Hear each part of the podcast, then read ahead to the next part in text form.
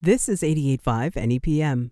The widespread divide over the Israel Hamas war splinters lawmakers at the Massachusetts State House. I'm Carrie Healy, and this is Beacon Hill and 5, our look at the week ahead in politics and government in Massachusetts. And we've got Chris Lisinski from the State House News Service on the line. Hey, Chris, thanks for joining me. Oh, great to be back, Carrie. Protests continue across the state and the country as many are demanding a ceasefire in the Israel Hamas war. And this has divided politicians in Massachusetts as well. Some state leaders who are Jewish say they were disappointed and saddened by comments made by the chair of the Racial Equity Committee, which reflected anti Semitic tropes. Chris, what did Senator Liz Miranda say, and what was the reaction? Story Senator Liz Miranda went on the radio recently and basically sought to explain why she did not join a Senate resolution condemning the Hamas attack in Israel in October. Essentially, in her radio interview, Senator Miranda said she took issue with what she perceived in these Senate resolutions as an implication that the Israeli government and military could do whatever they wanted to to defend themselves at one point, she said of the Jewish people, they have gone through the Holocaust, have always been marginalized in the United States, but have amassed a lot of political and financial power, really playing into a very common anti Semitic trope. That prompted some of her high ranking colleagues in the Senate, who are Jewish themselves, to express a, a lot of disappointment and frustration with those remarks.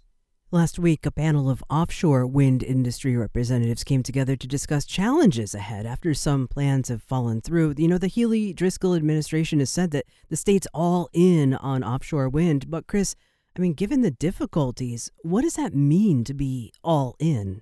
Yeah, at this point, being all in is really, I suppose, a sign of optimism that the state will be able to navigate this really uncertain stretch. At one point, we had as much as 3,200 megawatts of offshore wind power under contract waiting to be built in the pipeline. That's down to just 800 megawatts now because of projects withdrawing. So, declaring that Massachusetts is all in is a sign that, you know, state leaders are not going to turn their backs on the industry, are not going to turn away from this and still envision it as really key to achieving clean energy goals here in Massachusetts even if getting to the endpoint is more challenging than once perceived. And challenging too, because the future of offshore wind projects to meet Massachusetts climate goals involves permitting by the federal government. So, does the possibility of a re election of Donald Trump imperil the state's future plans? It certainly does seem to. Um, while he was in office, President Trump uh, really antagonized the offshore wind industry. It delayed Vineyard Wind, which is the one project still under contract here in Massachusetts that's actually just about to get up and running. Only came back on track when Biden was elected. So there is absolutely a risk that if Trump is reelected, it could slow down this this whole process. The state's Cannabis Control Commission remains in a bit of a mess. The chief communications officer and director of human resources have been suspended. Its executive director is left, and the chair, Shannon O'Brien, remains out of the loop due to a high profile suspension. So, Chris, what's the latest here? And is there a plan for some stability? We're still waiting to see what will happen with Chair Shannon O'Brien.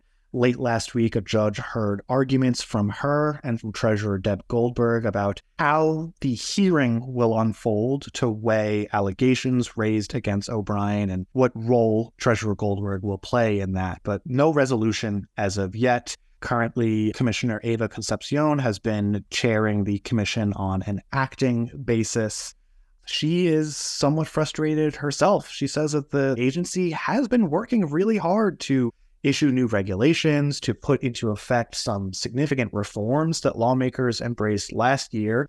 And she's frustrated that some of this personnel upheaval has somewhat overshadowed the rest of the commission's work. And right now, officials are just trying to keep their noses down and keep executing that day to day work. And briefly looking ahead, the legislature's Judiciary Committee is scheduled to hear about a bill from Rep. Bud Williams of Springfield that seeks to expunge certain cannabis convictions. So, Chris, I thought the state already had wiped pot convictions from people's records. What are lawmakers seeking here? Yeah, it looks like this legislation is tackling anything that might still be remaining looking at any records from criminal court appearances, juvenile court appearances, or anything else basically related to possession or cultivation of any amount of marijuana that was once illegal but since has become legal through various state laws and most importantly through the 2016 ballot question that legalized recreational marijuana statewide. Chris Lisinski is a reporter with the State House News Service in Boston. Chris, thank you. My pleasure. This is Beacon Hill and 5, our weekly check-in at the State House. You can subscribe to this podcast and others from NEPM at our website.